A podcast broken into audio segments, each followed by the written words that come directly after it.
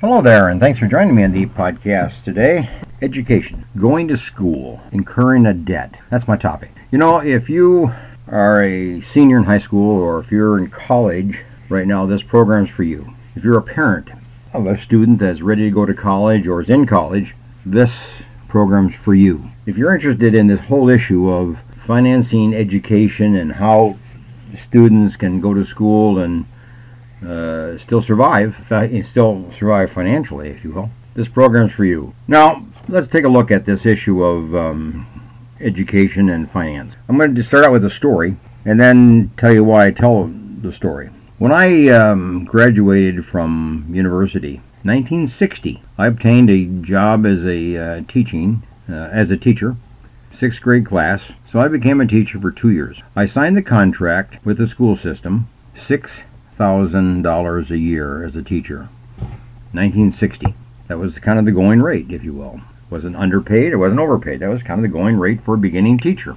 $6,000. Now here we go, fast forward. We're now talking about 2022.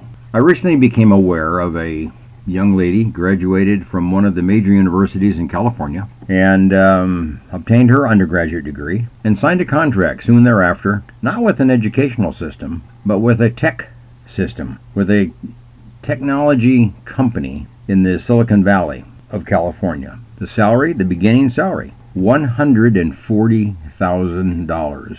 Now look at the difference between 1960 and now. Difference between teacher education and those in the field of media and technology. $140,000. Beginning student, 23, 24 years of age, graduated after four years of college, one of our major universities. So, maybe she got paid a little bit more because she graduated from a major university, maybe not. But nonetheless, gives you a perspective of the salary that is obtainable today by students who graduate with an undergraduate degree, not a master's degree, not a doctorate degree, an undergraduate degree.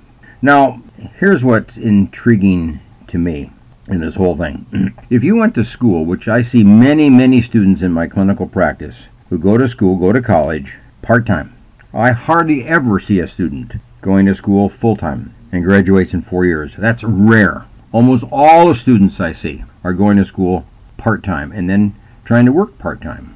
So essentially, they graduate or with an undergraduate degree in six to seven years as compared to four years. Now, during those extra three years, they worked part time and they've earned maybe $15,000, maybe $20,000, but um, they've only worked to a limited degree. That's 15 to 20 hours, maybe, maybe 30 hours a week and then go to school the rest of the time. So for two or three years after the four-year program that they could have done, they stretched it out to six to seven years. They have gone without an income, basically, for an extra three years. Or I can put it the other way around. They've gone with a very limited income for two to three years.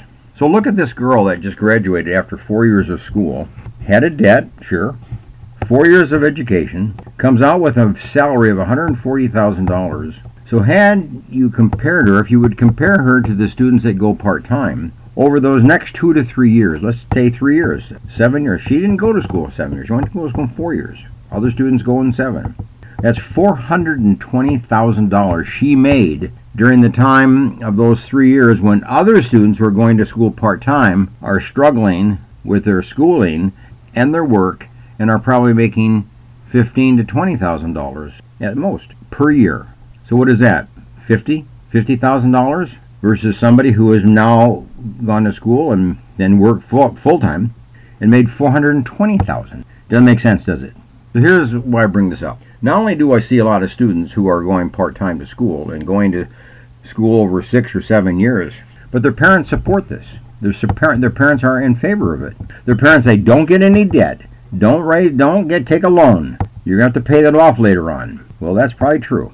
But if you're making $140,000 after you graduate, in two or three years you made $420,000, you can pay off the loan that you've taken to get your education. So you can pay that off in two to three years thereafter. Why not go to school full time and take a loan? That's the question. Why not go to school full time and take a loan? Well, that would be wise, wouldn't it? Because you get through the schooling, you get into the job market, you start with an ed, with a um, very substantial income. Now maybe it's not 400 uh, maybe it's not $140,000.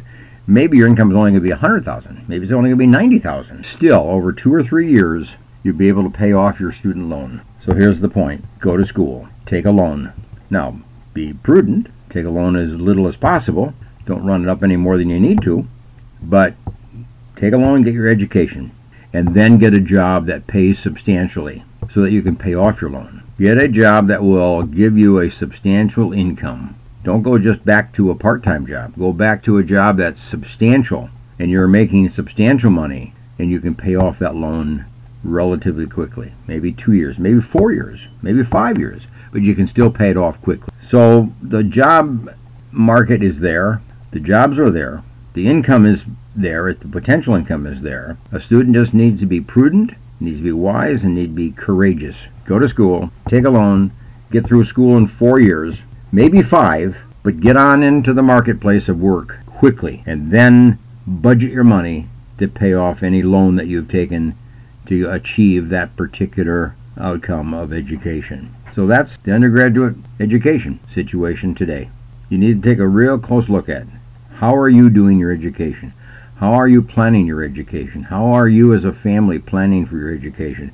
There's a lot of other issues. You can have loans, you can have grants, you can have um, different forms of support that come from family and come from uh, grandparents and come from others that have invested in you and want to see you have an education. Look at all the options so that you are able to not only get the education, but then pay it off and move on with your life as quickly as you can. Anyway, nice to have you with me, and thanks for joining in on this issue of advanced education and how you're going to handle that, you know, financially. Bye for now.